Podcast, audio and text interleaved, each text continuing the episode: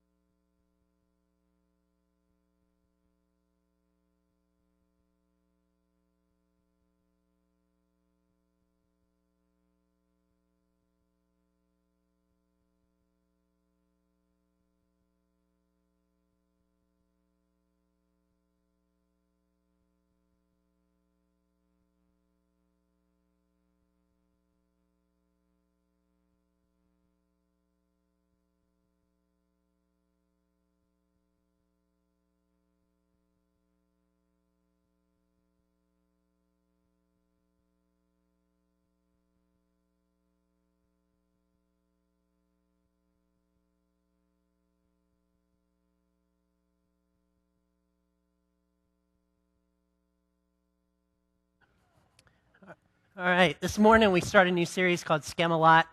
And um, I don't know if you've ever received emails like that before, but it, it, there's scam emails out there. I doubt very seriously anybody has quite responded the way that James Veitch has to those, but nonetheless, it's very, very entertaining. So, with that said, let's turn your Bibles to Genesis chapter 3. Genesis chapter 3. While you're turning there, I do want to invite you to Anniversary Sunday. Um, and we are supplying this year the meat. It's going to be barbecue. It's being made by Joey Caudle, and uh, he's going to bring that. So that's going to be supplied. What we would like you to bring is a side dish Buns, if you eat buns with your barbecue. Some people do, some people don't. And then a dessert and a drink. And that's all in your bulletin. So if you'll just bring those items, and then we'll have a good time next week after the service, um, eating food and fellowshipping with each other. We generally try to eat outside and that's going to be out up underneath the trees right out here. So, so it will be a, a, good time. If you're visiting with us for the first time this morning, my name is Philip Brand, and I'm the pastor here. Um, ben Miller was the one that was leading worship this morning. All right, all right. I appreciate that, Tanya Cornett. We're not going to go down that direction. Okay, Genesis chapter three. That was that was my my good friend um, Matthew Connell Hay.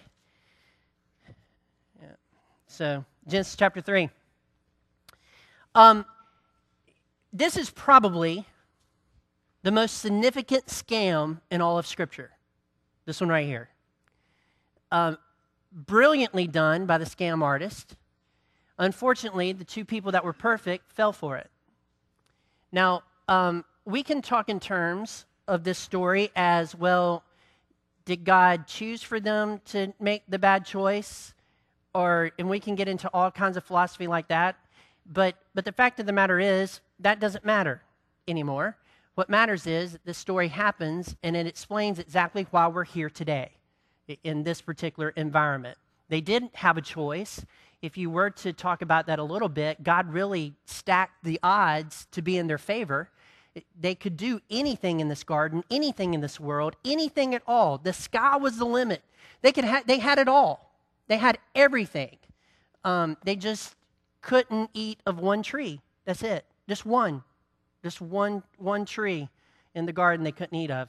And so this is how this happened. Chapter 3, verse 1, it says this Now the serpent was more crafty than any other beast of the field that the Lord God had made.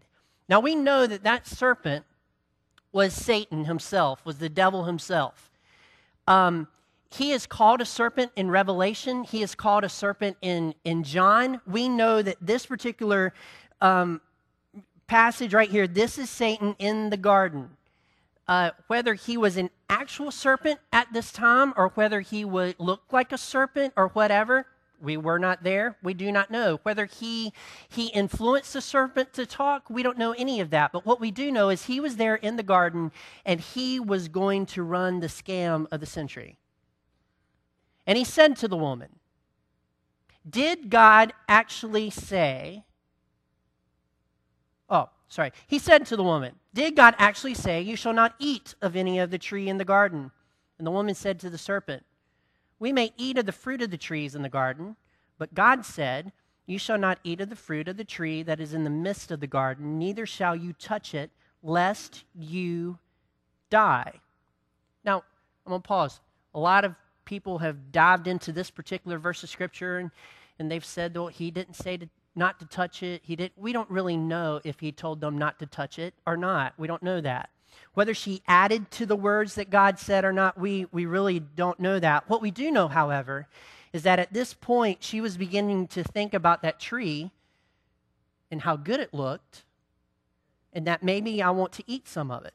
That, that's what she was beginning to think at this point in here. Verse 4 But the serpent said to the woman, You will not surely die. By the way, by verse 7, you think that maybe this, the snake was correct because she ate of the fruit and she didn't immediately die away. So here he's kind of telling a kind of twisted truth here. You're going to die. It's not going to be a physical death yet. It's going to be a spiritual one that leads to a physical death. But that is something that they didn't completely understand but the serpent did. The serpent said to the woman, You will not surely die, for God knows that when you eat of it, your eyes will be opened, and you will be like God, knowing good and evil. So when the woman saw that the tree was good for food, by the way, she saw it was good for food. Who else in, in Genesis saw that things were very good? God Himself. So, by looking at this tree and saying, hey, this looks just as good as the tree next to it, this fruit is good, she is beginning to think of herself a little bit more than she um, is. So, when the woman saw that the tree was good for food and that it was a delight to the eyes and that the tree was to be desired to make one wise, because she believed what he said, she took of its fruit and ate. And she also gave some to her husband who was with her, and he ate. Then the eyes of both were opened, and they knew that they were naked, and they sewed fig leaves together and made themselves loincloths. A few things about this. First of all, they had no problem having no clothes on before she ate the fruit. No problem at all. Was it that they didn't notice differences between each other? That is not true. Adam noticed that Eve was different than him. When she walked up to him after she was created in the garden, he knew she was not like him. She knew that he knew that she was different. She looked at him and knew that he was different. But after you eat of the tree of the knowledge of good and evil, after you disobey God, you begin to recognize some things. First of all, you begin to think, hey, um, God's rules aren't good enough, and I am the master of my own fate. And immediately, what happened was self centeredness. They didn't think about the other person with no clothes. They thought about themselves with no clothes, and they went to cover themselves, not help the other person. Are you seeing it? I am the master of my faith. I am going to protect what I have. Therefore, I'm going to sew clothes together. And it created a division between the man and the woman. Are, are you following me?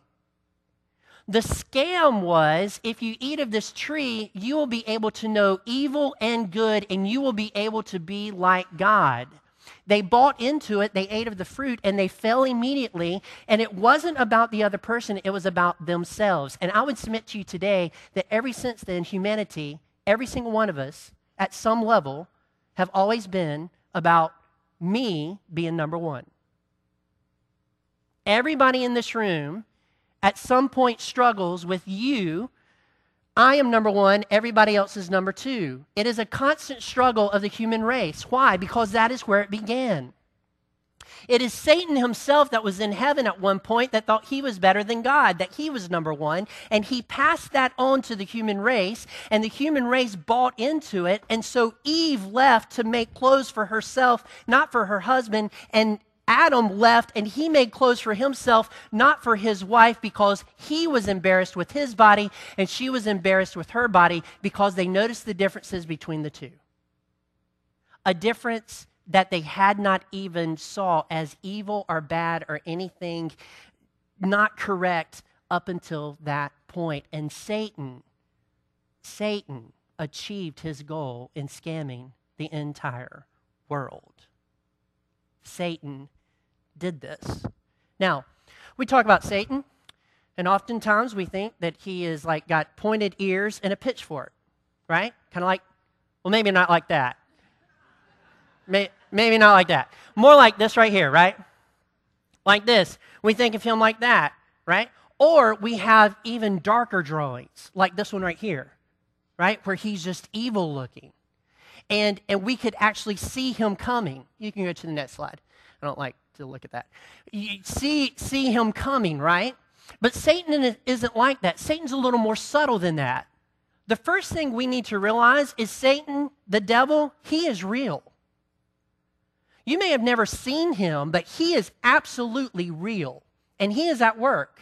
And to deny that he exists or to kind of make fun of him or whatever is, is kind of a travesty because he is a very powerful being. Now, he gets his power from God, and God can take that power from him at any moment. But he's more powerful than you and me. And when Satan comes to us, scripture is very clear. He comes to us as an angel of light. He is very, very, very subtle. Very subtle. Do not separate yourself from Genesis chapter 3 because Satan uses the same tactics on you that he used on Adam and Eve, he uses on us today. I would submit to you this morning that it's probably a lot easier because we're in a fallen nature for him to get us to do stuff. Um, the conversation in Genesis chapter 3 was probably over a period of time. It seems to be that way, the way the text is written, that it wasn't just one day she showed up at the tree, it was several days that she was talked to. Scripture also tells us, and I'm not trying to say anything, so don't throw things at me and don't get upset. It says in Scripture in 1 Timothy chapter 2, verse 14, that the woman was deceived and the man was not. That's what it says. Um, she gave the fruit to the man, and the man knew exactly what he was doing. He knew exactly what he was doing. And I would really like to dive into that a little more, but it doesn't fit into the theme of this whole, whole message. But I just want to pause to say this. There is a reason why God has made the men in this room the spiritual leaders of the home. It is not because that women are less equal than men.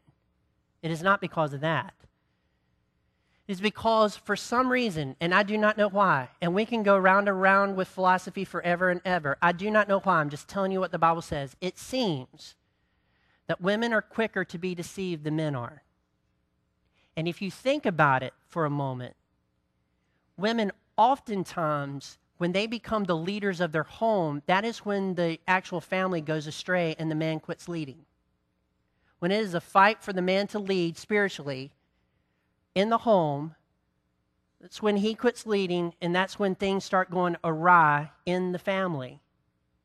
It is the man's responsibility to make sure that the decisions in the home are correct according to Scripture. And if they are going in a different direction, that is a conversation that you have with your wife. In our text today, it should have been Adam saying, Wait a minute, God told us not to eat of that fruit, and I know that it's wrong, and I don't care what that snake said, and I don't care how lovely he listened to what you were saying, and you listened to him, and y'all had a great conversation. We are not eating of that fruit. Right? And guys, sometimes we know, I know this, sometimes we know that our families are, are not choosing the correct way. We are put there to stop that from happening. It is not that your wife is a slave. It is not that she's supposed to be submissive and, and cook supper and do all that. That is not what I'm talking about. I'm talking about spiritual direction for your family should come from the man. It's in Scripture. The wife follows that direction. Does she have input? Is she equal? Yes. Good, good night. Yes. But on Judgment Day, you are going to have to stand accountable for the way you led your, your um, family spiritually, not your wife. Your wife's going to have to stand for some other stuff. And I'm not going to list those today because then I would really get in the mud. Okay? But but guys, we are the spiritual leaders. We should be about Bible study, we should be about prayer, we should be about pointing our families toward Christ. Okay. Back to the back back to the, the scam here.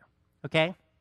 So Satan is subtle. By the way, Satan will convince you guys that you are not good enough and smart enough to run your family. And the way he is doing that, the way he is doing that is this culture has waged a war against men and have elevated women. Now the women are above the men, and that is just as incorrect as the men being above the women. It is just as incorrect, just as deadly. And in this culture, you're told time and time again everything you watch on TV makes men look stupid. Everything that every conference you go to that's a man's conference makes men feel like they're stupid. I'm here today to tell you, guys, we are not stupid. We are different. We are not women.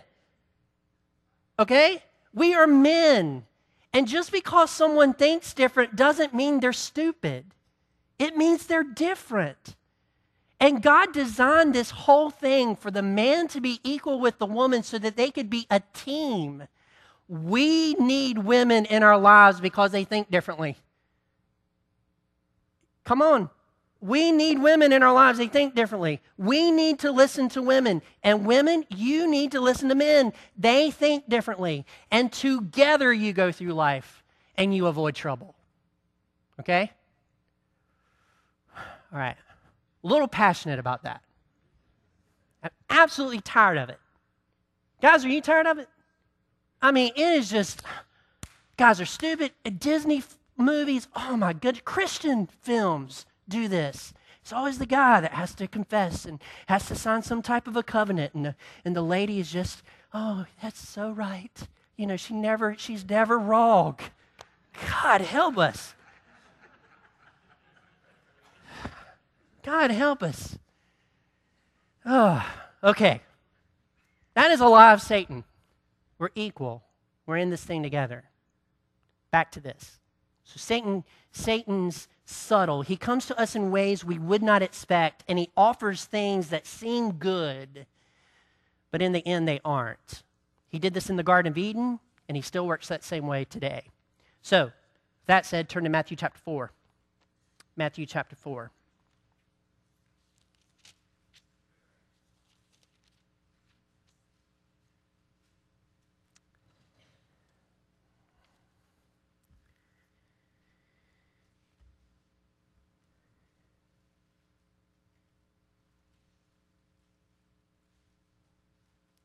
Says this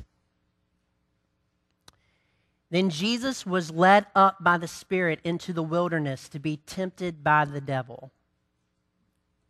Verse 2 And after fasting 40 days and 40 nights, he was hungry. And the tempter, that would be Satan, the devil, came and said to him, If you are the Son of God, command these stones to become loaves of bread. Now, let me pause here a moment. We have whole theological discussions, and I, I enjoy them. I enjoy them. Talking about could Jesus have sinned? Could he have not sinned? It, that does not matter in the story. What matters is Satan thought he had a chance. That's what matters. He was not wasting his time coming to Jesus. He thought in his deluded mind that he had a chance with Christ and tempting Christ to sin. Okay? Is everybody cool with that? He wouldn't have been there if he didn't think he had a chance. Okay? So that's, that's what he is. Four. But Jesus answered, It is written, Man shall not live by bread alone, but by every word that comes from the mouth of God. Now, it is normal for a Jew to take a 40 day fast, and at the end of that 40 day fast, to throw down on some food. it, it is totally, totally okay. People can actually survive without food for 40 days. It's been proven scientifically because, you know, we always use science when it benefits us and we don't when it doesn't. So, nonetheless, he's been 40 days without food and he is weak. And here are these stones, and Satan tells him to turn those stones into bread. Have you ever read this passage and thought in your mind, What's the big deal? He's hungry. I think that every single time I read this passage, it's 40 days into the fast. Why don't you just go ahead and turn? This is a great idea, right? You've got the power to do it. Nobody's around. Just go ahead, this rock right here. I mean, psh, bread, psh, loaf of bread. I've eaten some bread before that tasted like rocks, right? But nonetheless, I mean, what's the big deal? Well, there was a big deal with this. We know that, maybe not because we necessarily understand what was wrong, but because, number one, Satan doesn't tempt you to do things that are correct to do. That would go against the definition of temptation. So we know that at some level, on their spiritual level, this was wrong. And Jesus says no. I'm not done with my fast. I'm not done with this. I'm not supposed to do that. And so he tells Satan, no. So, for whatever reason, this was wrong for him to turn bread into stone, and Jesus resisted the temptation to do that. Verse 5 Then the devil took him to the holy city and set him on the pinnacle of the temple, and said to him, If you're the Son of God, throw yourself down, for it is written, He will command His angels concerning you, and on their hands they will bear you up, lest you strike your foot against a stone. So the devil has started to do the same thing that he did in the Old Testament. He's using Scripture, and he's using Scripture to convince the Son of God that he can do this. Just jump down. It will be a lot of fun. Angels will come. It's like a, a bungee cord that doesn't exist, they just have wings, right? Though, though you won't, you'll be just fine. So Jesus said to him, Again it is written, You shall not put the Lord your God to the test. Okay, great. So the devil isn't finished. So in verse 8, he says, And the devil took him to a very high mountain and showed him the kingdoms of the world and their glory. And he said to him, All these I will give to you if you will fall down and worship me. Now, this, this one we all understand. He was there to save the world right? And I'm sure on Jesus' mind was this cross thing happening in about three years. You bow down and worship Satan right now, he would give you all those kingdoms. You wouldn't have to go to the cross. You wouldn't have to be beaten. You wouldn't have to do any of that. We get that one. Verse 10 says, Then Jesus said to him, Begone, Satan, for it is written, You shall worship the Lord your God, and him only shall you serve. Then the devil left him, and behold, angels came and were ministering to him. So,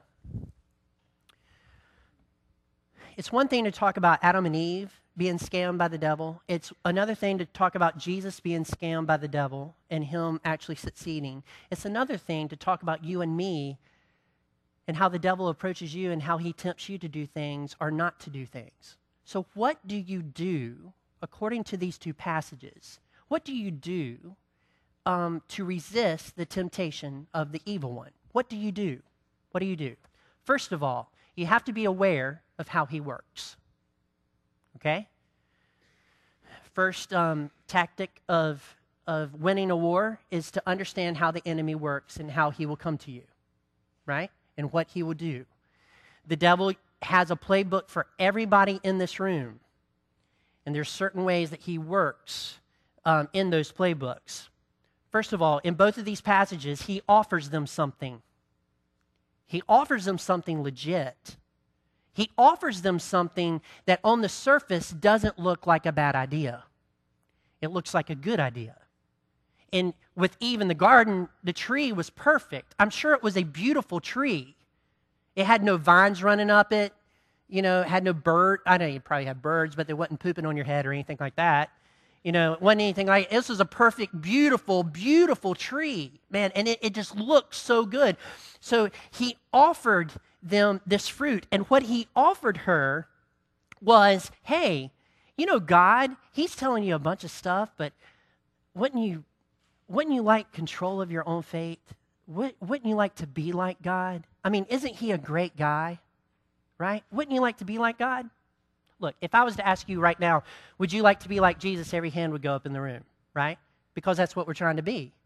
If, if, if I asked you, would you like to be more holy like God is holy? Everybody in this room would raise their hand and say, hey, I would like to be holy. This is a, a little bit different in that Eve understood she wanted to be equal with God and in control of her life. So if she ate of this fruit, she would have the knowledge of both. And he offered them both something that they could take. He comes to you and offers you stuff all the time. He offers you all kinds of distractions to get your mind off of Him and out of His will. And some of those things are good. Sometimes He convinces you that something is going to be good for your children that really isn't good for your children in the end right? But you're convinced that it is. Your kids want to do it, you want to do it, it feels good, your heart beats for it, your wife is for it, your, your husband is for it. You just feel like it's the best thing in the world and you go for that thing. And on the surface, man, every, everything seems to be going great and it's really good, but at the end of the journey is where you start paying for it. You pay for the decisions that seem so good, but at the end, we're not all that good. He offered them something, and He comes to you and He offers you stuff as well. What else does He do? He takes advantage of your human weakness. I have a different weakness than you have, but it's weak all the same. He does not tempt me in certain areas. Ever. I, and I'm not trying to say, I have no desire, no desire to get drunk. I'm already drunk naturally. Okay? I have no desire to do that. I have, I have, I, I, I, don't know. I just have, I have a lot of fun with life, and it, it's just fun with me. I mean, I have no desire to do that, but I do have desires to do other things, right? And and it's he never like you. You could have any type of drink in front of me all day long. You could have drugs in front of me all day. I will never go down that direction. It's just not something that I'm attracted to. But he has a playbook for me that he brings out every now and then, and he tempts me with those things with my human weakness.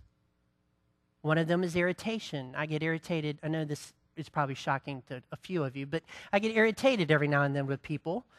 And and I that turns into like like something that I should not be as a Christian and as a pastor, right?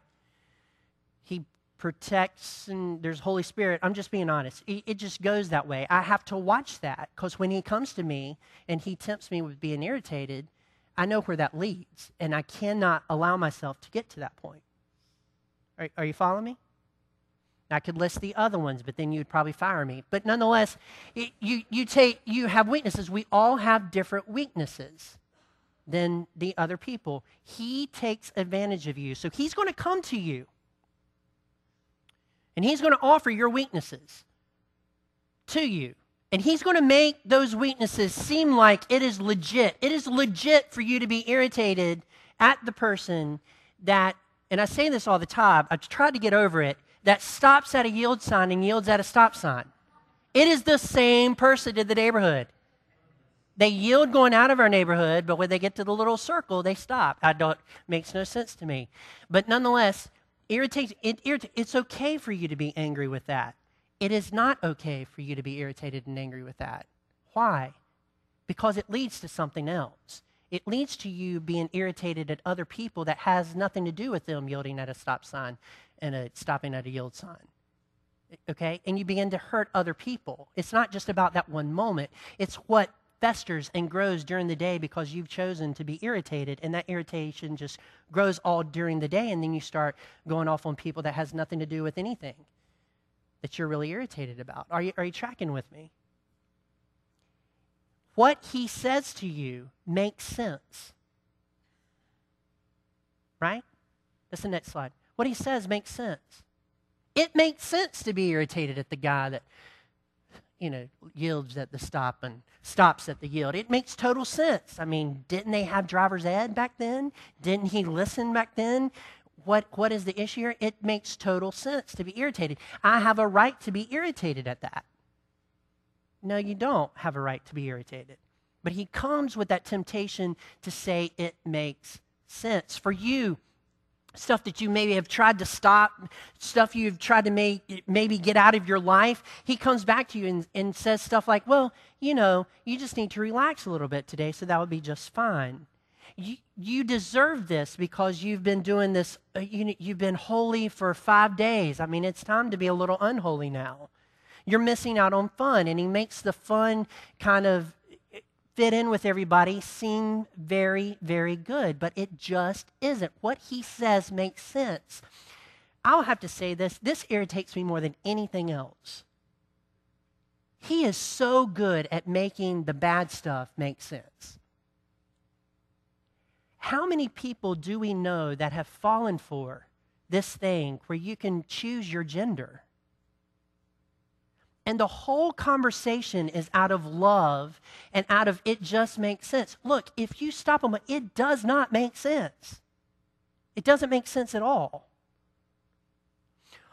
But there's even stuff in our own life, like things we watch. It's okay to watch this. Nobody's around, and it's just you. And it's just, no, no, no, no, no, no. It's it's that's the moment you don't want to watch it. He makes the bad stuff make sense. You run from that. Next, he will use God's word for his purpose, purposes. Now, I'm going to say this, and I don't, I don't hold judgment on anybody, but I, I've, I've talked to people many, many times that come to me and, and they explain from God's word why they should be able to get a divorce. Listen, there's only two reasons in Scripture why you can get a divorce. Two reasons your spouse is unsaved and they leave you, or they cheat on you. They cheat on you, it can be over. Free to go. Free to go. Either one of those. But people would take the scriptures and say, well, God doesn't want this for me. God doesn't want that for me. God doesn't want me to be with this person anymore. And they'll come up with all kinds of reasons for why they can separate, and they'll use the scripture. I'm going to tell you who that is, convincing you that the Bible's telling you that. It is the devil. It's the devil. It's the devil. And he comes to you as an angel of light to try to convince you of all this stuff so that you'll feel good about doing the wrong thing. Listen, by the way, it is kind of nice to feel good about doing the wrong thing, right? Come on. When, when you start doing the wrong thing and it feels, come on, guys, we are all human. It feels good to do the wrong thing sometimes. It's what you have to pay for when it's over. That's when he gets you. I am sure that in the garden, that was the best fruit she had ever bitten into the, her entire existence. I'm sure when Adam bit into that, it was the best tasting thing they had ever tasted in their entire life, and they enjoyed eating of that tree. But the end result wasn't so much fun. He will use God's word for his purposes. He will use God's word. So, what do you do? You, you know the strategies of the enemy. Second, you quote scripture. I know there's some of us out here that we're not really good at memorizing, and that's okay. That's okay. I'm going to give you two scriptures that you can go out of here today and you can remember the rest of your life. And you probably already know them. First one Get thee behind me, Satan. If you want to use modern terms, get behind me, Satan. Get out of here, Satan. Jesus said that to Peter when Peter was being influenced by Satan, right? Get thee behind me. I, I don't want to have anything to do with this.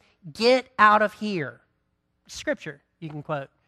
The second one you can quote is Lord, lead me not into temptation, but deliver me from evil. It's the Lord's Prayer. You're being tempted? Lord, do not lead me into temptation, deliver me from evil. Do not lead me into temptation, deliver me from evil. Deliver me from evil. Deliver me from evil. I find that sometimes I have to pray that over and over and over and over and over and over again because Satan is really good. As soon as I say, deliver me from evil, the voice that comes in my head or the feeling, well, it's not really all that evil.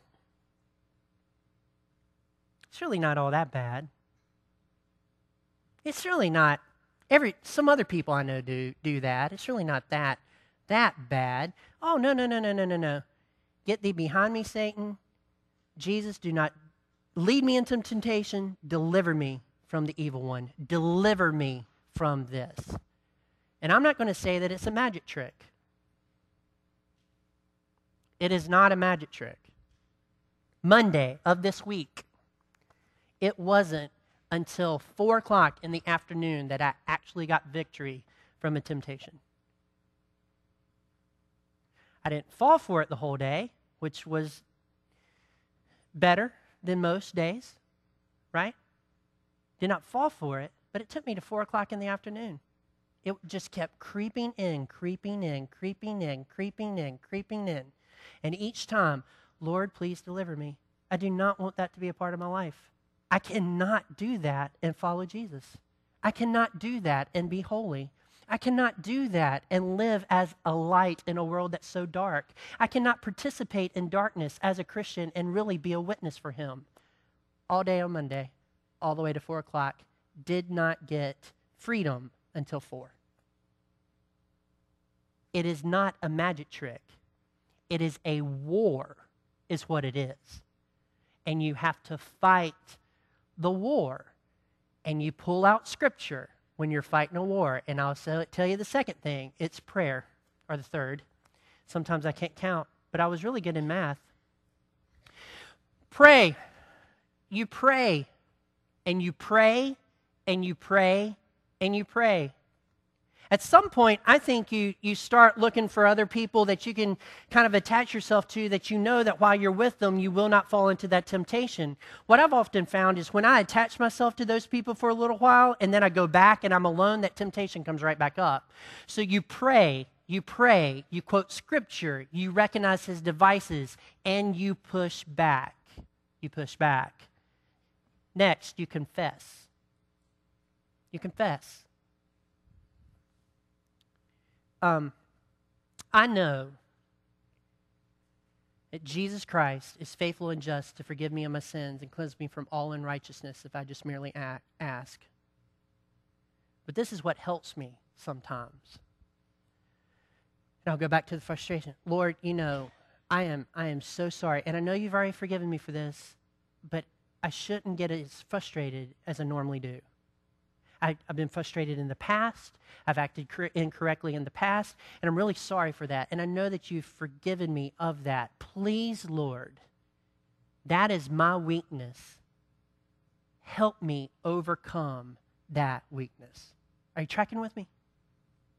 So you go back, and even though you have forgiveness, you bring it up for the purpose of telling God that you're weak here and that you need His strength. And where you are weak, you will find him to be very strong. And he will deliver you from that. You confess. You confess. Lord, man, I in the past I was this way and I just don't want to do that today. Please, please, please help me. I confess that this looks like a really good thing to do right now, and I'm really leaning toward it, and I really need your help to help me not go in that direction. Are you, are you tracking? Yeah, confess. And then finally, remember.